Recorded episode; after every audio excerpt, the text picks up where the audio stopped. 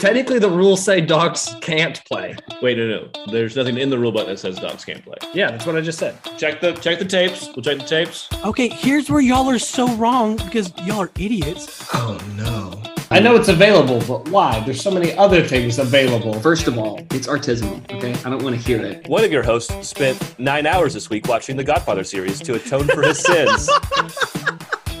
what are you doing? So stupid of you. So stupid of all of you. Handsome Drew did as well. Are you Drew with a U? I'm Drew with the U. Why would he be Drew with the U? Obviously, Oh, he's Drew with the U. Okay, my handsome Drew. I don't spell my name with it a just U. What are you talking about? What's wrong with you? I'm so angry at everyone here. Oh, I was not listening. That is very apparent to everyone on the podcast that you were not listening. This is not the podcast you deserve.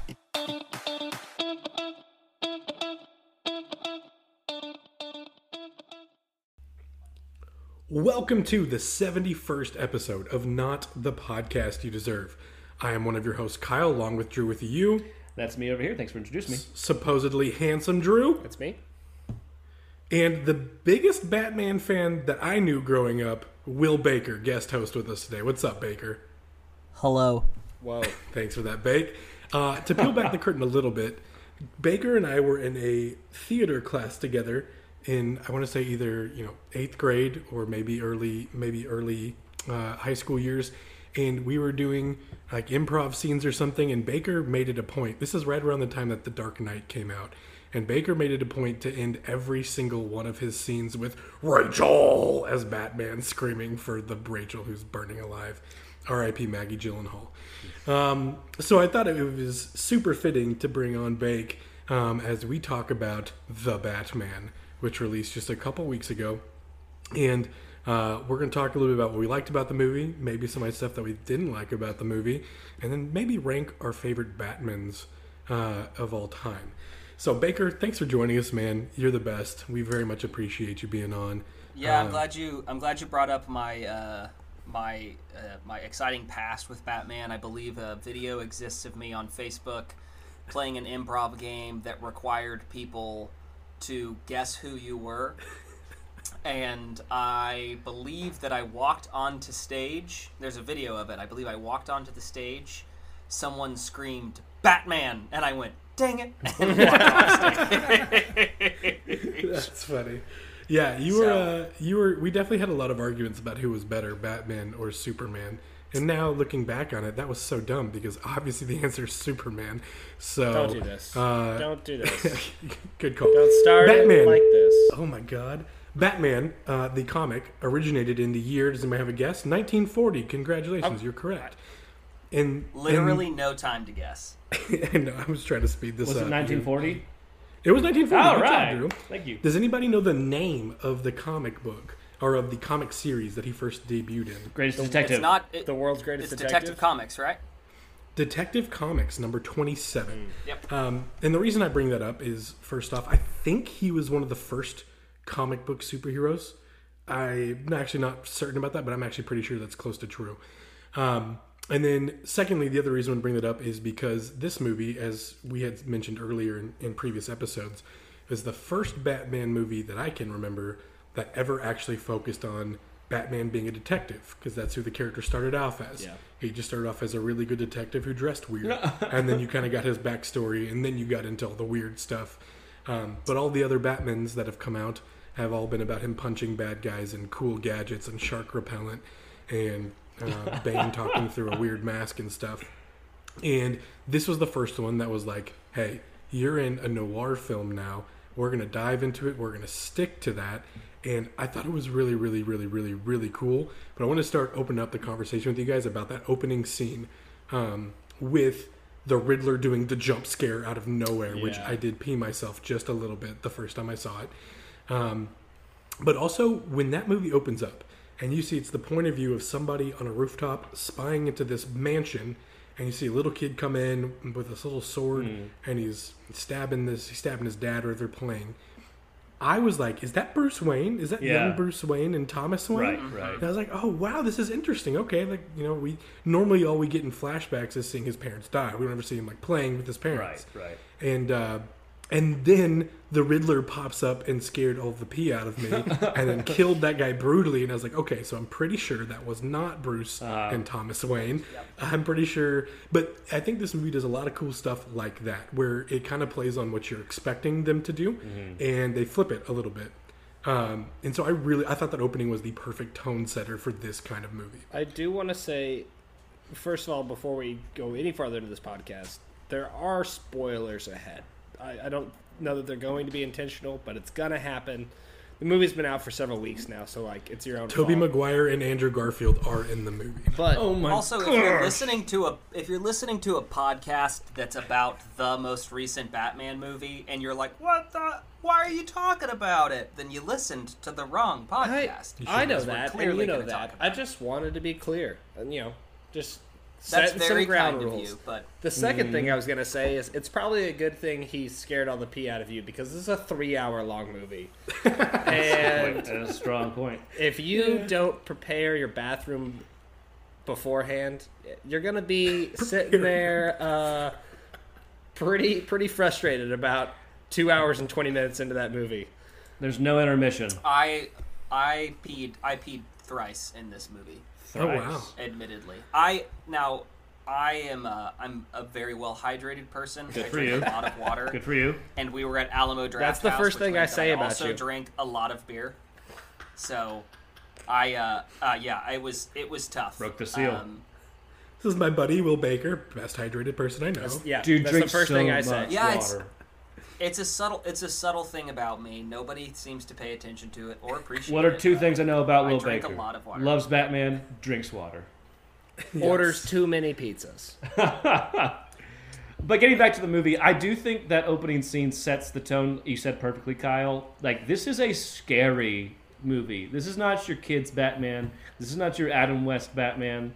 This is not comic book sell toys Batman. This is uh, film noir, like scary, sad, depressing Batman. But it's still a good movie and a fun, enjoyable watch. But if you're not ready to be scared, like this is going to be upsetting at points. Yeah, Yeah. like one of the things that was said about uh, the Christopher Nolan Batman was like, "Oh, this is a dark, this is a darker Batman, right? Like it's called the Realistic. Dark Knight." Yeah, uh, this is actually a dark movie, both like thematically and lighting wise. The whole movie is is dark. very dark. Um, where I, I would say Christopher Nolan's Batman was more like a gritty Batman. Yeah, yeah. But this one is like actually dark and dealing with hard subjects and really intense and like kind of scary and you're just like you feel like you need a hug like the whole time. Bruce Wayne definitely does. Like this whole movie, Well- Andy Serkis just needs just if he could just accept Andy Serkis's hug, he's gonna get through a lot. Kyle Kyle brought up the idea of like this being the first true Batman detective, and I hadn't I, I had thought about that, but not necessarily in comparison to the past movies, where I would say that Christian Bale's Batman actually, especially in The Dark Knight, that middle one, they they cover that detective part of him pretty heavily, but it's a lot more CSI detective than hmm. like beat cop taking notes on the street and that kind of thing. Yeah. Yeah. And so what was what's interesting to think about is that comparison doesn't just matriculate like out into how they do their detective work, but kind of how their characters are portrayed as a whole. Like they uh, definitely are, are from the same source. You can definitely see, you know, grit, darkness in one character, but this seems to take it into a, a, a into a different direction. And when we're talking about the intro scene specifically, um, I think the uh, I think the way that this Batman movie introduced the character of Batman, um, not during the Riddler scene, but during that subway scene, the 1st time you actually see him come out, Yeah. is maybe the most adequately put of what it would be like to actually encounter this person Yeah. and to actually like because yeah like you're right that uh, that true opening scene does paint this picture of like oh my gosh we're dealing with a heavy-handed movie um, and you know, it's that opening scene uh, after you meet Batman when you know they they say their only f word in the first like 10 minutes of the movie for a PG-13 Mhm. movie. So they're really trying to introduce you that this is going to be a darker take on it, but I thought just how they set up everything really let you know like this is the direction that we're going to go and we're going to hit that tone pretty much throughout because I like I saw it with my wife. We were actually like scared mm-hmm. when like Batman was about to be introduced because and I was like, this is how it should be. Mm-hmm. Like Yeah. this dude is a gigantic monster that's about to come beat the tar out of people. Yeah. And also, Uh, I, I just want to add one thing to your point, Will, which I love a whole lot, is that also, like, he is like a scary force in the movie. Like, you feel the fear that everybody else has. There's also, like, a vulnerability to him that works really well for a Batman movie. Like, one of the things that we all talk about Superman being a not so great hero is because there's nothing to threaten him. You're never worried about Superman, which Kyle, if you want to fight for Superman, that could be why he's super amazing and awesome. But like what makes a Batman story so good is that he's legitimately a human being, like with gadgets, and these gadgets are not like, oh, I can see every single phone's screen across the whole city and track faces, but it's like, no, I have like a magnifying gla- like binoculars and mace and a, a flare at the end. Like those are his gadgets, which is really cool. Well, what I knew, what, what I had read about the movie going into it was that this was going to be a take on a younger Batman. And when I read that, I was like, well, uh, you have Batman Begins, which is like a true origin story movie that none of the previous Batmans really ever did. Um, you, you really have like a whole origin story. But that Batman had being Batman figured out pretty much the minute he stepped into the cape Yeah. this movie is a lot more about a Batman discovering what it means to become the Batman that we know. Let's put a pin in that because I have some stuff that I think can walk us through that in a little Okay. bit too. I really like where you're going with it. Cool. Um, one thing I do enjoy about comic book movies, um, and I think it's dumb that we have to preface it as a comic book movie because anytime that you know Pride and Prejudice the movie comes out, it's not like oh it's that book movie that's coming out. um, but for Look, any comic hang book, on. I, I need to interrupt you here because I agree with you, but there are certain heavy-handed moments in this movie and in The Dark Knight where you're sitting there and you're like, "Man, this is such a heavy scene." But then out of the corner of your eye, you just see the two horns of Batman sticking up and you realize like this is a little bit more ridiculous than a normal movie.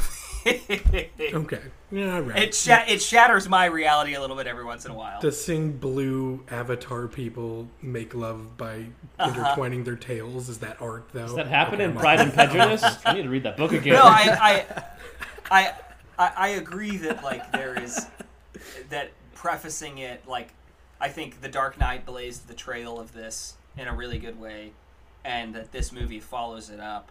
Um, is that you can make a really like compelling story out of what would be a ridiculous thing. It's just every once in a while watching a man in a mask stand in a corner around Yeah. a bunch of police. I'm like, huh, okay, yeah, we're dealing with some Well, one of my, my favorite things about going to see superhero movies is the lead up beforehand, where the directors and the actors always get the question of like, you know, where did you pull from for this story or for your performance? Like, what comics did you read? And everybody, the director and and Pattinson, the director's named Matt Reeves. Uh, Matt Reeves and, and and Pattinson both kept saying um, that the Long Halloween, Batman Year One, and Hush. hush. thank you hush were like the three big ones that like it that they kind of pulled from. And but whenever you hear that from a director like it's normally like oh okay and you kind of look for that in the movie. And like you don't always see it. Like in thor ragnarok like that was supposed to be based off the comic thor and there's like nothing close to that is like what's in the comic. Yeah. um but like with this one in the first scene it started on halloween and everybody's dressed up and he's talking about how it's been a year so it's a very clear nod. Um, he closes the journal um, after he gets back from his first fight, and it says, you know, Gotham Project Year Two. Um, it, they literally throw up "hush" over Thomas Wayne's face with an exclamation point. And so I thought that those were nice nods, but also uh, for the people that are looking for that, I guess. But also they did do a really good job of pulling that darkness from Hush, uh, pulling that kind of insanity from the Long Halloween uh, and it being a Batman who is trying to figure it out and who's not exactly certain um, about how how to fix Gotham yet. and he does, and he, they take you on that journey of him figuring out that actually his legacy is the fact that Gotham is the way it is. The Gotham is the way it is because of his legacy, and now he kind of has that burden of fixing it. Um, but I thought of I thought Matt Reeves did a really really great job with two um, specific facts um, to kind of help you watch this Batman grow. And I'd like to display them for you here now. And if you guys have any interjections, please feel free to stop me. Um, but the two are um, Batman and his encounters with the Iceberg Lounge. Is that how is Yep. that Penguin's Yep. uh, lair? And his uh, encounters with the mayor's son. I will begin with the first. Um, the first time Batman shows up to the the Iceberg Lounge, he is in full Batman gear and he just beats the crap out of everybody. he gets shot eighty seven times. Yeah. Um, Never, never in the chin. then- Never between the nose and the chin. Everything is bulletproof, but that chin that is just out. It's a magnificent chin too. Um, and then he, he puts he pushes the penguin into the corner and he you know gets the information that he thinks he wants, uh, but he realizes that the penguin was lying to him later on in the movie and you know all that. The second time he goes to the Iceberg Lounge, it is as Bruce Wayne and he is broken and he is seeking the truth. He's seeking answers um, from Falcone. And then uh, the third time he ends up at the Iceberg Lounge at the very end of the movie. What was that? I was gonna say, and he still gets lied to. Yeah, and that's true, and he still does get He- lied to. but he yeah. walks away with you know something that he convinces himself is what he wanted to hear. You know, Mm-hmm. and but he, Batman and Bruce Wayne get lied to. He's a very gullible man uh, for being the world's greatest detective. Well, he's super young.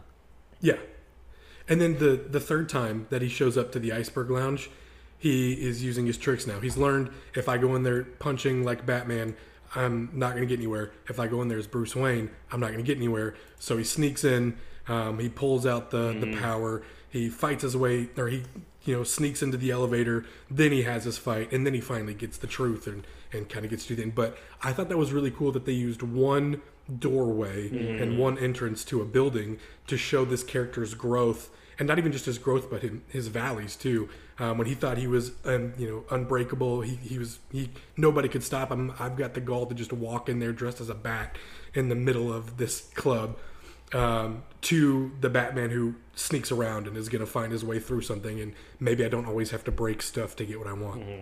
Um, and then the uh, first time that Batman sees um, the son of the mayor, cannot think of the mayor's name at this point, um, which obviously the connection there is that it, this kid saw a traumatic event just like Bruce did when he was a child. And I love that they never showed you that. I thought that was great. Um, the first time he sees him, he's Batman. And he's seen the little kid right after his dad died. Is that- um, is- the second Is time? that when he hands him a telescope? No, that's in Batman Begins. Oh, oh, right, right, right. Sorry, sorry. You ass. A telescope? You don't remember that? it's don't like remember uh, uh, Gordon. Jim Gordon yeah, hands him no, a- Jim Gordon's son. Like he like he's sitting on his balcony, and his son walks out. He's like, "Here's a telescope. Everything's gonna be okay." like it doesn't say that. That's like the message of the scene. I'm sorry. I'm sorry. I derailed you. Continue. You're good.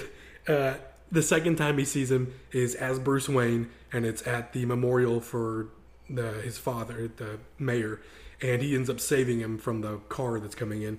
And then the third time that you see him interact with the mayor's son, it's as Batman, and he's pulling him out of the wreckage and out of the water um, to kind of save him. And honestly, I don't know if I'm trying too hard for that one or not. But in my brain, it was kind of a cool like there was always like through lines of storylines for you to kind of remember, uh. so that you could think back to this is how mm. he reacted to that you know last mm-hmm. time, and maybe the connection there is the second time he saved the kid. But then he went straight into I'm Batman, I'm vengeance, and he left the kid and he mm. went to go like get the guy with the bomb and and around his neck, which blows up in his face and no one is hurt. Wild. First of all, Whereas the um, third time, he's got water rising and bad stuff is happening everywhere, but he still takes the time to go save the kid. Yeah. Yeah. As opposed to, I've got bigger fish to fry. and and on that note, you know, he pulls all the stuff away. He's trying to save all the people, and they don't necessarily trust him. They're uh-huh. sitting there like Oh, afraid that's a for their point. lives, Yeah. going, "I don't know if this guy's here to save me or hurt me. Like, did he cause all of this?" And that little kid goes, "I trust you because I've seen you save me. Like, we're good." That's a great point because you see him kind of hold out his hand to the, like what you think is the mayor Yep. Yeah. from the perspective, and then the kid grabs his hand. Yeah. That's, I didn't put that together. That's a good job. Yeah. Th- this Uh, this movie does like to your point, Crawford. This movie does a great job of not assuming you know everything about Batman.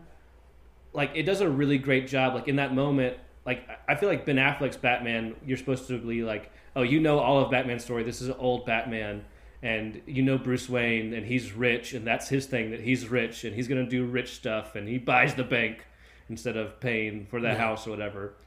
But this Batman, like, it's a new Batman, like you said over and over, Baker. And somebody said it's not an origin story Batman, so we don't waste time seeing the the beats that we know Thank happen. God. But we do get these growth beats, like you're pointing out, Kyle. You get to see these like nat organically in the story of the the cop. Another one you can see the the cop who like hates Batman. Like you're gonna let this freak in Oh, here, yeah. and then he sees Bruce Wayne. He's like, oh hey Bruce Wayne, like geeking out that he's Yeah. Mm-hmm. and then at the end Yeah. he lets him into the to the crime scene. Like And they solve it together. Yeah. yeah, yeah. He had the knowledge of like that's a carpet tool. Obviously, my dad laid carpet, and he's like, "That's the secret I needed. Now I can solve the mystery." Thank God that cop's dad was a carpenter. Carpetier. I yeah, yeah. I don't want to like I, I don't want to you know bring too much of you know MCU. What what they did do in this movie is what makes the MCU Spider-Man so good in that we have beat the tar out of Spider-Man origin story. Hmm. We've beat the tar out of Batman origin story. You know where this guy came from. So we're going to let you see a slow progression Yeah. of Yeah. how this person becomes a better hero in monumental Yeah, moments. you, you get and you get a coming of age story for Batman as opposed yeah, to an that's origin cool. story. Yeah, that's a good way to put it. Uh, That's a good uh, point. yeah, you see little No, little I- baby Batman become teenage Batman. yeah. I mean, Kyle, I- I think those, I think those those motifs that you're talking about with the door and the kid, like, I definitely, um, I, I actually didn't notice the kid part. I, I noticed the door part for sure, um, and it, it, that's a really good way to kind of summarize what this movie does well. Like, hey, this this movie does a really good job of. Um, painting like uh, like bat like um, the, the the thing I hoped to see out of this movie and the thing I think this movie does well is that it leaves a lot more room for Batman operating in the gray. Like Yeah. the pra- the past movies of Batman, he's been very black and white from the word go. Like I only do this, I don't do this. And you can kind of see this Batman that's like you know, I, I don't kill people. You can't kill people. But then also like I'm about to beat this guy to death. Like And I Val Kilmer would have punched that guy one time in the subway. Robert Pattinson went bam, bam, bam, bam, bam, bam. Like that Uh-huh. No, I mean Robert. ruined There, for and there's life. several times where you're watching Robert Pattinson go at somebody, and you're like, "That dude's not letting up." Yeah. Yeah. And he's not. He's not settling. He's not settling with on the ground and giving up. He is like beating the literal tar Yeah. out of these people. And uh, yeah, I just want to say another way you get to see that is like when he's trying to explain to Catwoman to Zoe Kravitz uh, why she can't just kill her dad. Mm-hmm. And he's like, he mm-hmm. has trouble explaining, like articulating, like you can't do that. And she's mm-hmm. like, why? He's a terrible person. He did all these terrible things to me. It's gonna the world's gonna be better without him. And he's like, yeah, but you can't because you you'll like you, you know. And he does get it. You but can't he, cross he does, that line. Yeah. Right. He does understand uh, that, but he, it, it's Yeah, I mean, it, it, it- he he really does say it like you can't cross that line. Where there's, you know, there's there's some points where he like doesn't understand his own convictions. Right. Yeah, yeah. yeah. Because he's so mad. Well, I also and, like. but he knows there is convictions, but he hasn't quite fleshed them Well, out. yeah, and I like that he has them and he like tries to impose them on everybody else. Like he says to Jim Gordon, like no guns, and he's like, "That's your rule, Tom." like, yeah. Which Well, and it's it's hard to it's hard to respond like uh, it's hard to respond to that and sit there and not like talk about other key things because I think that like one of the cool things this movie does is like play the like the like give you an idea of what the Alfred Bruce Wayne relationship was like growing up and that you can kind of see that this Batman is operating under what Alfred taught him, you know. They kind of dump all the League of Shadows out of his backstory, and you can see that like Alfred's like, this is how you protect people. This is justice. This is what the right thing to do is. So, anyways, we can talk about that um, in a minute. But yeah, I think that you some someone just mentioned uh, Commissioner Gordon Yes. or Detective Gordon at this point, whoever whatever his title is. Uh, Jeffrey Wright, I thought was phenomenal. Yes. I thought he was so good, um, and very different from the previous James Gordons you'd seen, where he's kind of like one on one, like trying to get Batman into the cool group with the cops and like trying to make him cool. And then he's like, "Hey, just punch me and run out the big door." You're like, "Okay, I, I like you, man." And then when he straight up told Batman, like, "No, dude, I'm bringing my gun." Yeah. Uh, I, I really liked his performance. I thought he was really good. Yeah, I thought Jim Gordon was I thought he yeah. was great. I thought Andy Serkis did well as well. Um, I also I I la- He also had C4 blow up in front of his face and got out with Yeah, minor two- inconveniences. Two, two direct facial contact Yes. explosions with little to no damage. Uh, I, there's a oh also while we're talking about cast, I would like to point out that there's always a Skarsgård, and that my theory holds up. Oh, Mm-hmm. oh, okay. I think it's very important that we get this correct on the podcast. yeah, he's a Sarsgaard. I've said this multiple times on this podcast, and I have been wrong because he is a Sarsgaard, no Not a relation to Skarsgård. Skarsgård. they gotta Peter. be Which one? cousins or something. Which one? No, there are four Skarsgårds that are The actors. DA who gets his head blown up. Peter Sarsgaard Ah. is the one that's not related in any way, shape, or form. I've googled this at length, and I apologize because I've said it multiple times. Peter Sarsgaard is of no relation to the Skarsgård Wow. family. Well, I, I owe everyone But an he is apology. also in the Ryan Reynolds Green Lantern movie. Yeah, so yep, yep, he's yep. got that going for him. May not be a Skarsgård, but he's in Green Lantern. And he's very talented. He does a great job in this movie. Like, there, I, I, another thing I love about this movie is the bad guys. There's like a series of like great levels of gray and dark and black for the villains, and you have like the corrupt cop. You have the Uh, different levels of mob bosses. You have mob boss like generals. You have, and then you have the Riddler, who's like the most twisted of them all, but also the least. Like he's just a citizen who's doing mm-hmm. The messed most- up things. The most, the most unrealistic character in this movie is Batman. Can we talk about Like, how Paul Dano is legitimately. terrifying in literally everything?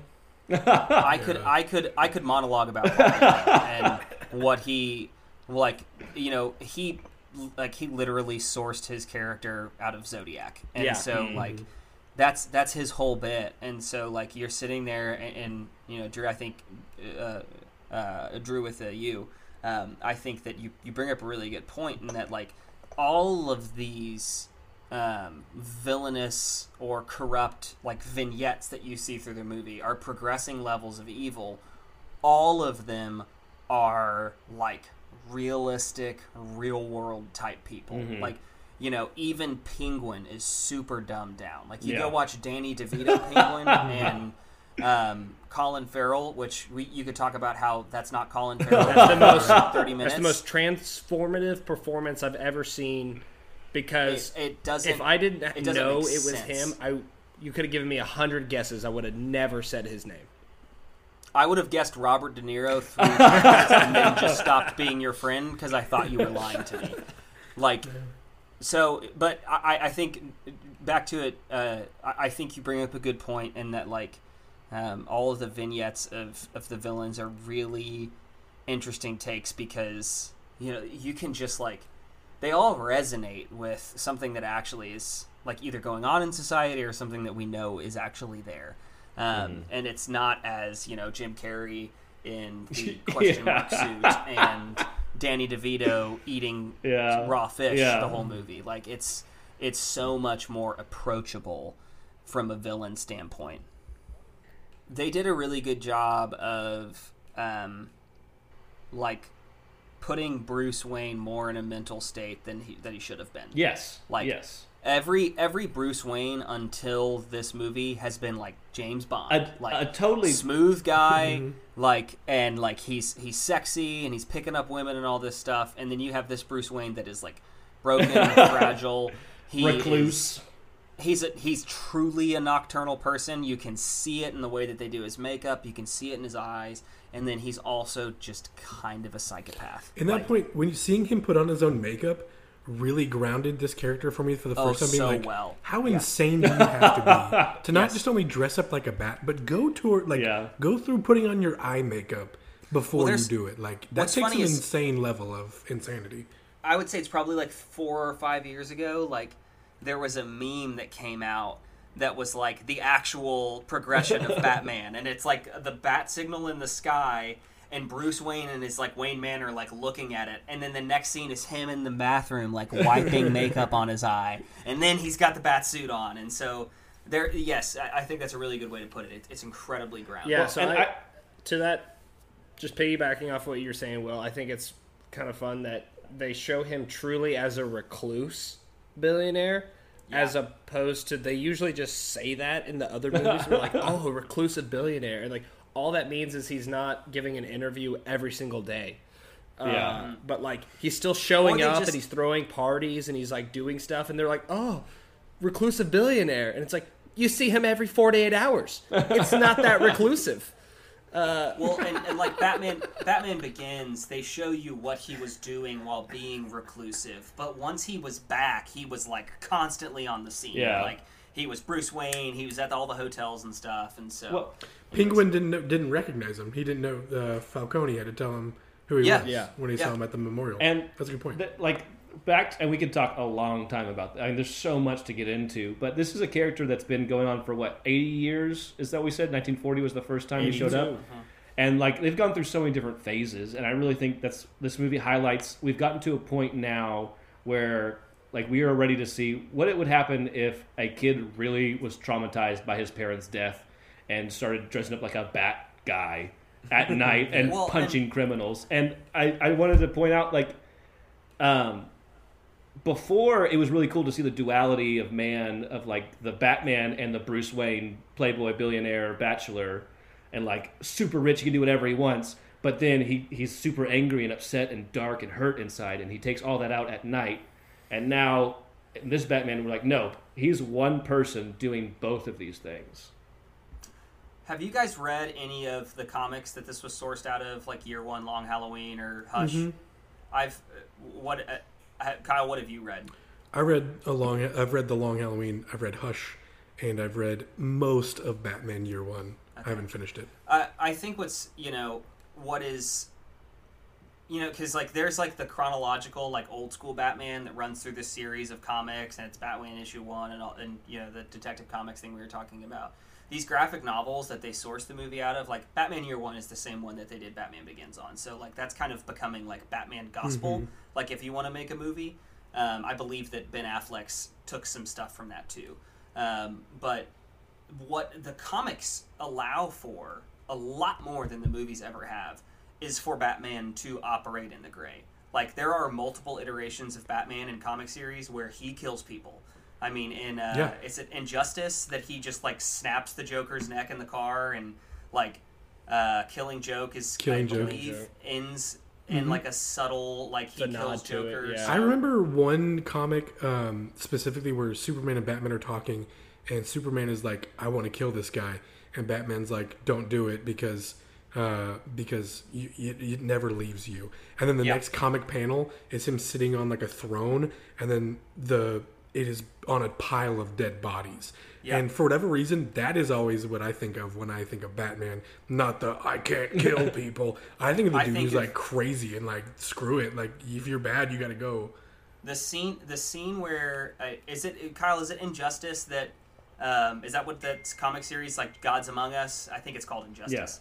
um, That's a video game for sure. I don't know if that's a comic. It it's a be. comic series too Okay. um because that's where he uh, kills the Joker and it's incredibly graphic he's Yeah. taking he's taking the Joker to Gotham PD and the Joker starts talking about you know I'm gonna hurt I think like Superman and Wonder Woman have a kid in this series or something um, I can't remember what it is but he starts talking about harming a kid and Batman literally crushes his head up against a window and then like snaps his head off Oof. and it's just like and it's out of the blue and but it's I, I think that this movie did a really good job of showing the like the true psyche of what type of person would have to be Batman. Um, because a lot of those comics, Bruce Wayne is a very little factor. Like Yeah. he's not nearly as prominently featured as uh, as he is in movies. Well, that brings me to another point. How many people do you think died on that highway car chase scene? This was I when was three 18 wheelers run into each other. I have been sitting here waiting to bring this up for Will to stop talking for like nine seconds so I could. Uh, I was gonna say, Kyle, I know you don't like car chase scenes, but yeah. what did you like think about one. this one? I really liked that one. Yes. That was good. That was good. I loved They- it. but and it's because the aesthetic and the way they did it was so great with the like it was so overdone with the rain and the upside down camera and the slow motion walk and i freaking loved it i thought it was great Absolutely. it, this is the first superhero movie i've seen that was like it feels like i'm just watching a comic it feels Yeah. like i don't have to do the voices in my head i can just see it it was Just- so i think Zack snyder does a good job too but i think this was better I, Just short of things- having word bubbles show up on the screen. yes One of the things I Yeah. love specifically about the car chase scene is that it showed you what it would have been like to be in traffic during that scene. As opposed to most car chases, when they happen, you get a little bit of the like, I'm in one car behind that car, but then you always get an overhead shot that's Yeah, like yeah. setting the scene, showing you like, oh, this is like the cool turns they're making and stuff. This one was just infuriating. I'm behind a stupid Camry who won't go anywhere as a madman is trying to murder me. So like, get out of here. Uh, that was Yeah. that was really well done. it was good I also So, and, and Craw- Crawford, you pointed this out, like just you know the, uh, Uh, which I didn't think about because I loved that car chase scene, and you and I were talking on the phone the other day, and you were like, you know, you want to know why? And I was like, why? And I was like, because it didn't cut from car to car to car to car to car to mm-hmm. car. And I was like, oh, that's a really good point. Like, it's not a seasick car scene at all. Yeah. Yeah. Like, it's just like real. You you really get a chance to absorb what's going on. I also think that that scene is so cool because I think it's one of. Correct me if I'm wrong. It's one of the only times Gotham is not under heavy rain. Is there heavy? in that car No, chase scene it's Is raining. there- oh it's raining Okay, well, It's raining in that when scene. the fire, I just remember the fire. I was like, it must not have been raining in my head. No, When it's, it's walking a fire from the that's flames. impervious to rain. That's that's a Yeah. Gotham Okay. fire. Okay. That's what it is. Okay. Because well, that's what happens when gasoline is because there's so much rain in this movie is what I wanted to get to. Yes. Like it is Yeah. con- like I, I- that must have been miserable to film this movie, but also it creates like a really dreary like feel to the movie of like Gotham. I, I, it's supposed to be like New York, right? Gotham's like based off New York. Is Yeah. that right? But also But not- apparently New Orleans because there's And a seawall Seattle. that if it gets a crack in it, the whole place is underwater in like nine seconds. It's probably because of all the rain. yeah. Gotham is Gotham is such a like a nebulous place, and I thought that this movie did nothing to help. Like, where is Gotham? it's actually? supposed to I be don't know. across the It says- harbor from Metropolis. It says it's mark? Gotham Square Garden. I don't know. Where do you think that is? well, I think it's Crypto Arena now. crypto arena. Uh, but Kryptonite the- Arena? I think the the uh, yeah the the rain and the aesthetic, the really dark tones and everything, did a really good job of setting the tone for this movie. Mm-hmm.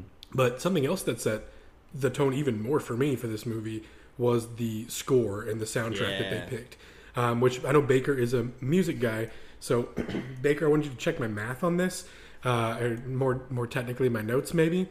Um, but the only thing I could think about when Batman's theme plays was Darth Vader, uh, because Darth Vader's theme is bum bum bum bum bum bum. Yep.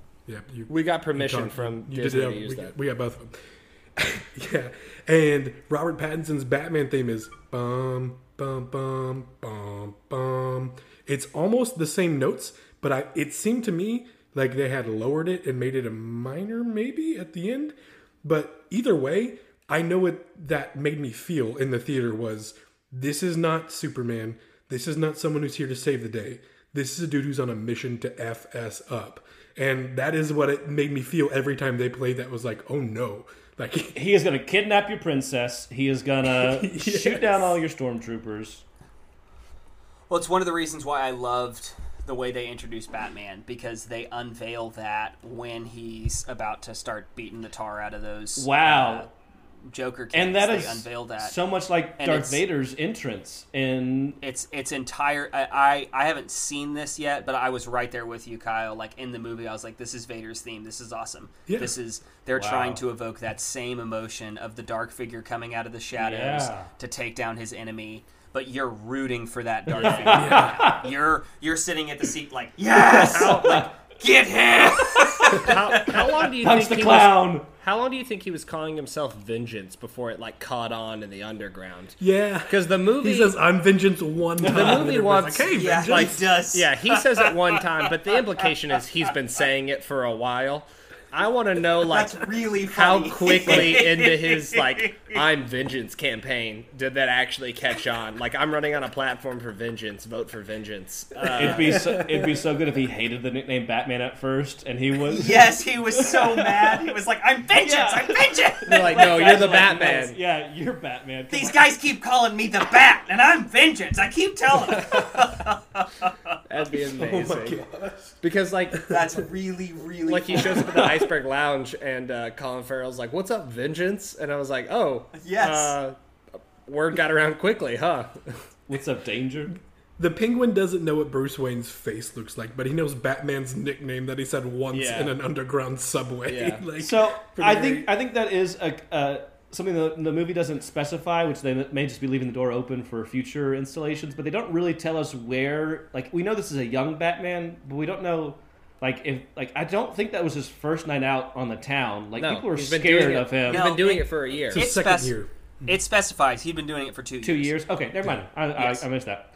Um, It's really fast in the beginning. yeah. It's in the voiceover, and then he closes Yeah. the journal that says Gotham Project Year Two. Which I also Yeah. loved the voiceover because it was again re-emphasizing Yeah. they're like this is a detective noir movie.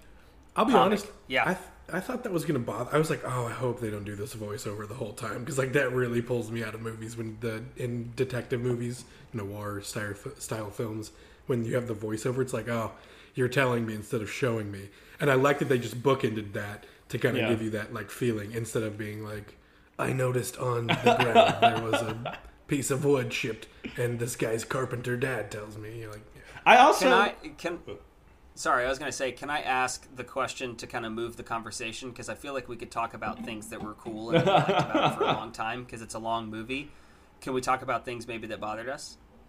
was vengeance not one of them? Everybody calling him vengeance.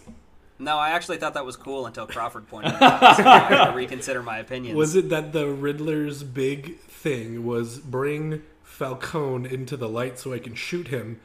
And early, an hour and a half earlier in this movie, you saw the Riddler standing in that church with a clear headshot on Falcone, and he's just standing there like, "I hope you figured out my riddles, so we can do this later." No, Yeah, as somebody who like, you know, if if I had planned out for years that I need Batman to walk this guy out of this door specifically to like see Falcone in the funeral, be like, Dad, gummit. I never thought he would actually come to the funeral. Um, and then also how long it took them to figure out what the Spanish bat bird. yeah, it's like, hey, if the first thing, like, I get it. All right, I probably wouldn't have gone to Falcone immediately either. But like, your I- first thought has to be Batman, Bat. right? Yeah, Because like, yeah. Rat Yeah, it ha- it literally is colloquially called the rat with Yes, wings. absolutely has to. What like other- he, what- he said, "Oh, it's like a rat with wings, like a stool pigeon." I was like, pigeon. "What? No, a bat. What are you talking penguin. about?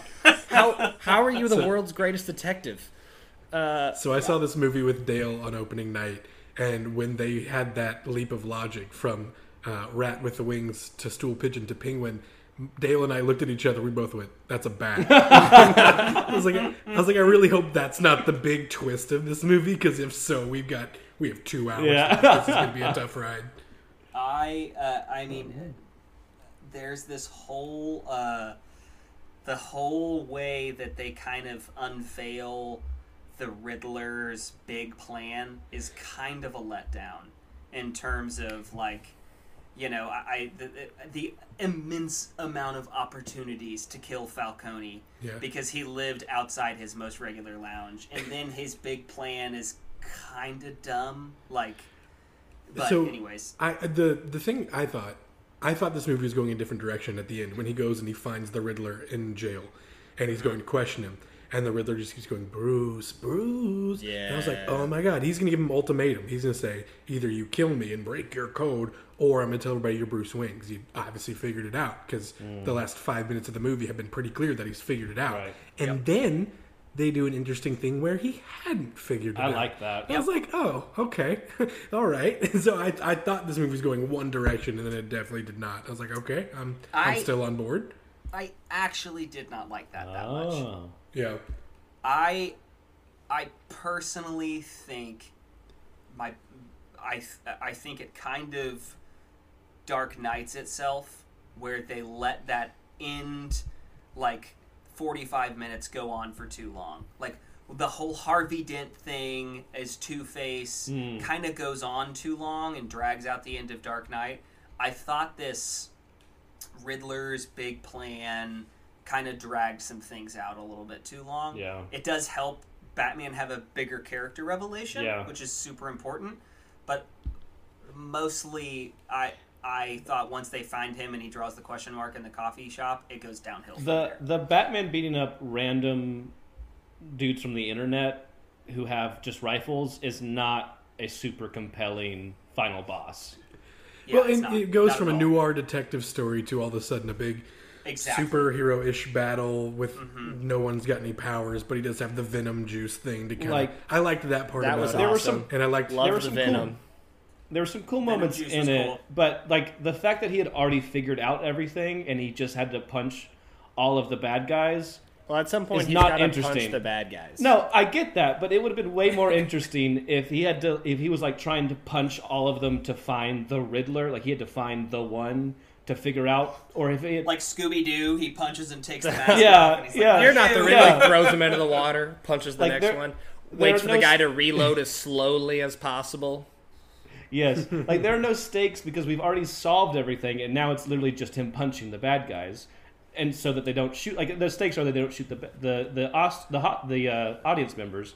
But if there was something that he was trying to figure out, and he had to take down these people because the time frame was super important, I think they could have done something to make that more interesting. But you're right because it's in the falling action, and there's no new revelations after that. It's just can he beat the timer?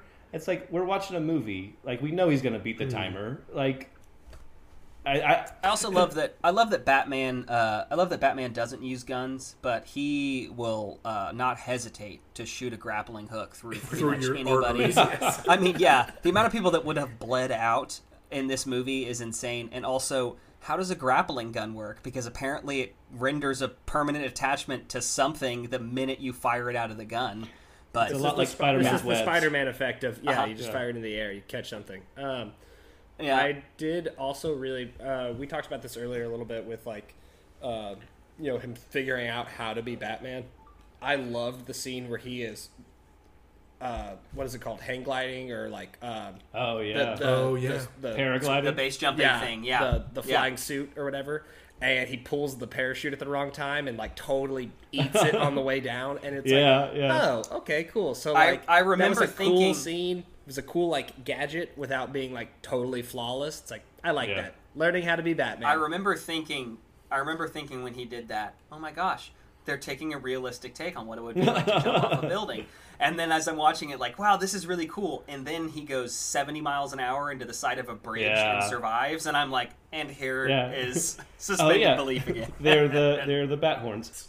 There's a ton of there's a ton of Easter egg stuff in this that's really fun to read about. I would encourage it including because one very obvious Easter egg at the end. Do we want to talk the laughing inmate Yeah, Arkham? Barry Keegan or Corgan. or- yeah, of of what Of other Eternals movies? fame. Yeah, that's right, Kyle. Of Eternals of fame. Eternals fame. Ca- Yeah. Crawford, did you did you pick up that that could have been the Joker? Did you catch Oh, that? no. Uh, I didn't know if that was going to be the Joker or if it was weirdly going to be the Two Face, and then he laughed at the end. So I was like, oh, I guess I guess you're the Joker now. Uh, Yeah, when he had the line con- about the clown. confirmed that he is. Yeah. yeah. Yeah, so Um, there's worse things you can be than a clown. And I was like, eh. um, but I'm no longer wondering who you are. I, I was Yes. I was hoping they weren't gonna just be like, and immediately here's another Joker. But it's also like, all right, you can't be as bad as Jared Leto, so like, let's see what happens.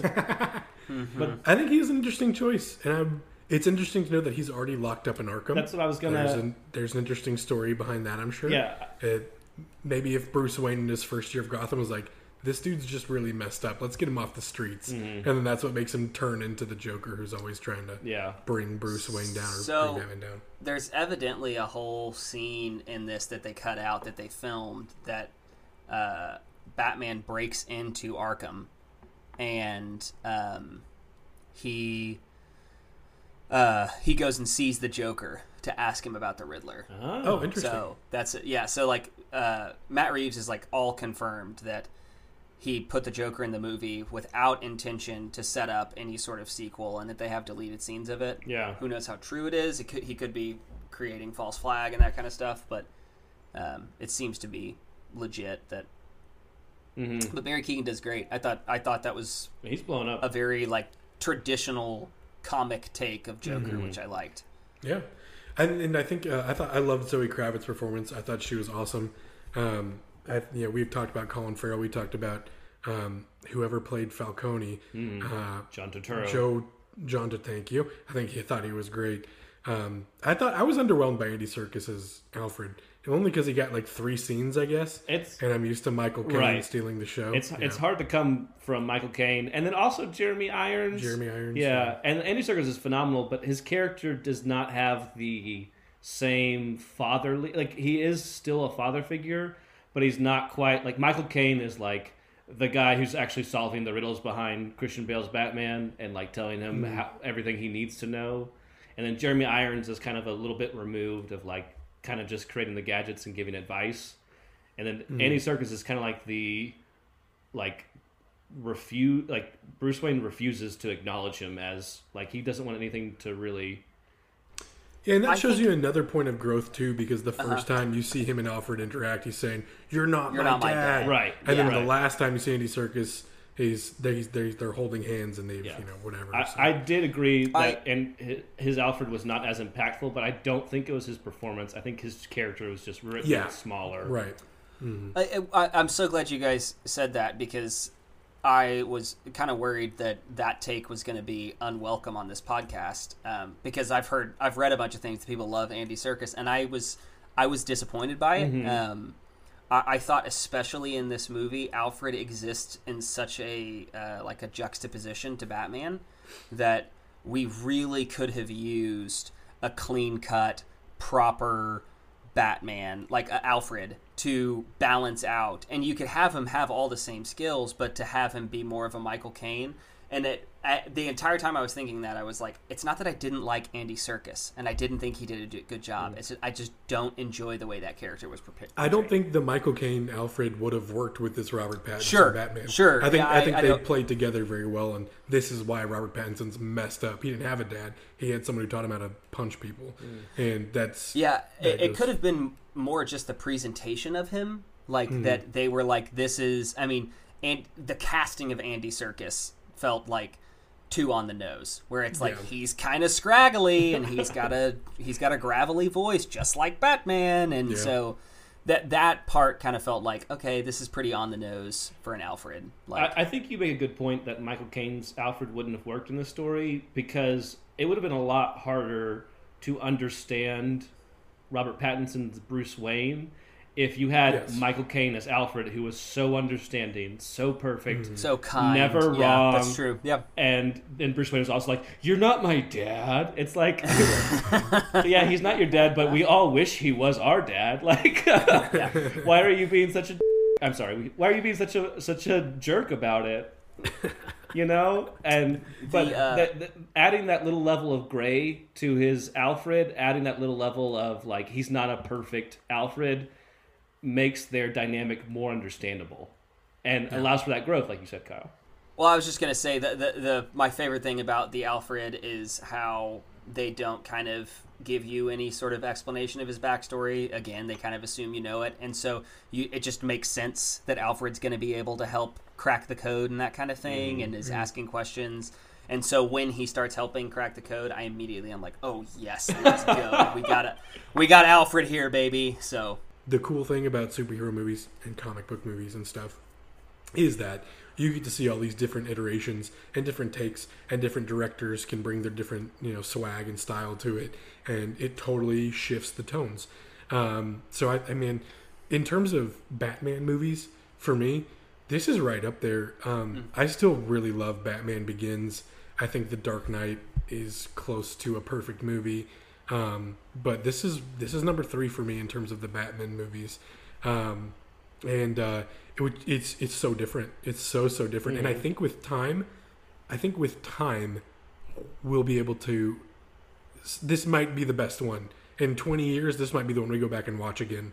Um, now I don't know, man. Batman Begins and The Dark Knight, they're so good. I- Maybe It, it's tough because you like let's take let's just go back to the comics to, to, to make it a little not easier, but we have 60, 80 years worth of comics to look at. It's like you have the normal Batman story, but the interesting ones to talk about are like the Killing Joke or the Hush, or the mm-hmm. like the interesting ones are like the super dark ones, or or like Flashpoint, where we figure out that Bruce Wayne died and Thomas Wayne becomes an evil mm-hmm. Batman. It's like mm-hmm. there are there are interesting takes on these characters that comic books allow you to do because of the multiverse and because some of them they just may be non-canon and written out if they don't work out. But there are interesting takes. And i think this is a very interesting awesome take on batman that would really work as like like if this was Zack Snyder's Batman, like I, I I have the same argument as I do for Zack Snyder's Justice League, which is this is a great Batman for your multiverse offshoot phase four, not your real Batman, but this is an alternate take on Batman. Mm-hmm. yeah. But at the Which- same time, I think this Batman would work really well in the Justice League that we're getting. oh yeah, this is definitely the dark tone they were they've been trying Yeah. to set up for a while. Yeah. he just did it better than Zack Snyder did it. Correct. I think Well, and this character works coherently better, thematically better as the dark character that they want Batman to be. But they wanted Ben Affleck Batman to be dark Batman, but also the leader, you know, dad, father figure of all of the other superheroes. And you, you can't have both of those. You can try, but it, it's it's going to be asking too much of that character. And I think like the Doom storyline, the like a lot of the cartoon Batman stories that you get in the Justice League nowadays, this Batman definitely feels like he can do those storylines. There are some characters like I don't know, off the top of my head, Hulk, Flash, Superman, Iron Man, Thor, that uh, on their own, their own movies, not really. They they can't really hold their own on a movie, um, and even in comic books, the, they are always teamed up with somebody um, because that is the most interesting way for this character to be seen or to, to do a story with them because they can't really hold their own. Batman is not that way. like there are so many good Batman villains. Yeah. Gotham is already such a mess.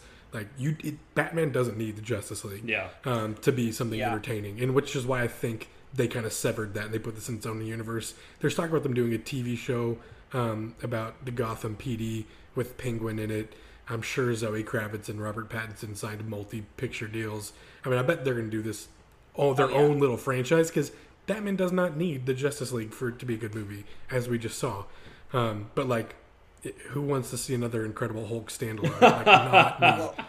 Well, and I think that uh, uh, you know, I would even say that like Batman detracts from Justice League. Like he really stands out like a sore thumb um, as a character, even in the cartoons. Like he is really kind of out on his own, um, and so I I totally agree. I I hope they don't try and incorporate any of this. There was murmurs that it was going to occur in the same universe that um, Joaquin Phoenix's Joker occurred. I saw in. those rumors this week. and I don't like I that. am I am I am glad that it seems like they're pretty hard and fast. Like, hey, that's not happening. And so I, I think this, you know, the I I I don't ever like uh like digging on Batfleck because I think that he does a really good job. Mm-hmm. Like I- think he especially is an excellent Bruce Wayne for where Bruce Wayne is in his Yeah. life. He's super believable. He's just like a super like roided out MMA Batman when he's got all of his stuff and he's over gadgeted and so it, it just kind of loses its luster there. They try to make him almost Iron Man-y, but um, you know, I, I, so I, I don't really think of or count even Ben Affleck's Batman because I think it's good, but I think it sits in a different league. Like, Yeah. it's so, like, you know, he doesn't have enough there to support it. you I- know, to for me to sit there and go like, that's a Batman too. Man, a fun, interesting discussion would be favorite Batman portrayals, favorite Batman movies, favorite Batman villains. I really want to get into that. and for the next two hours, that's where we're headed. Uh, we've been running very long. So, Baker, Yeah. if it's okay with you, can we bring you back on sometime to talk about favorite Batmans and Batman movies and stuff? Yeah, I'd love to. I'd love to uh, to get on this. This movie did what the uh, did what the Dark Knight did, which was like super invigorate. Like how much I so I've I've done more Batman consumption in the last week preparing to watch the movie, and since seeing it, I ordered like three more graphic novels online. um, I reread just- The Killing Joke for the first time in eight years, yeah, I watched. probably. I watched it last week. Yeah. I, I just have like, um, it just kind of reignited some things, and even being on this podcast, like when people are saying things that I'm like, that's not right. I want to be like, hey, hey, hey, hey, hey. we get it. Hush is not the Riddler. We there's a wrong. separate villain called Hush. You're wrong. Canonically, it's a different person. That's I don't think uh yeah, you don't get you don't get uh not many people get very pa- uh, this passionate about other types of No. movies. So maybe giving it superhero movie or comic book movie like maybe I'll be fine with that from here on out because I'm okay with being a nerd that that likes this stuff and I don't I don't judge anybody for enjoying an, yet another interpretation of Pride and Prejudice or Steel Magnolias or whatever. like Romeo and Juliet or anything Romeo like and Juliet, that. I mean, yes. What what Batman has become, um, and what you know what was so important about 1989 Batman is that it established that this can be a gangbusters movie franchise. It's not good, but like it shattered box office records. It was a revolutionary movie for marketing purposes, and so like 1989 Batman was really important because I think it did more for the character of Batman than Superman's ever gotten in a pop culture way Yeah, because he that's a good became a super approachable character that's going to exist in lore, like Darth Vader does, like Romeo and Juliet do. Hmm. Batman is in that group to me, and so um, and Superman deserves an argument to be in there, but he's not had a successful movie like these. Um, definitely since what's his face, uh, Reeves or whatever. Reeves 1977 Superman Yeah, so it's been it's been 50 years since he's had a a truly successful take, and so um, I Christopher I Reeves, man, cool. that was really bothering. It was like Dan Reeves was the head coach of That's the what I was thinking Washington too. I was like, Redskins I or was like, no, no, he won a Super Bowl. my my parting my parting note for you guys would be to go back and watch the late '80s, '90s Batman's and see how uh, well you do at not laughing at Batman's inability to turn his head. it's, it's one of the greatest things in the world. Watching Michael Keaton like only be able to turn with his shoulders, um, and then also I encourage you to watch it because uh, hot take. It may be the best Alfred, maybe better than Michael Caine. Whoa. Oh wow. Um, okay. but that's that's I'm kind putting of, that on my to-do list this week. that's kind of what I've, that's that's that's what I've observed in my Batman consumption of late. Um, but I was super thrilled to be on the podcast, so thanks for having me. Well, me. big yeah. Let's do this again. Maybe we might need to give our listeners a break from superhero stuff. So maybe a couple weeks because I do want to finish this Batman conversation with you. Yeah, I do too. I think there's I think there's enough to talk about. can't, Yeah. I can't believe you don't like the Michael Caine Batman. Like that's that's just. I, I feel like you trust, but I failed you. I failed you. Oh my god. And for Will Baker, Drew with the U, supposedly handsome Drew, and myself, Kyle, we are not the podcast you deserve, saying we are in fact vengeance. and we hope you have a great rest of your week. We will catch you next time.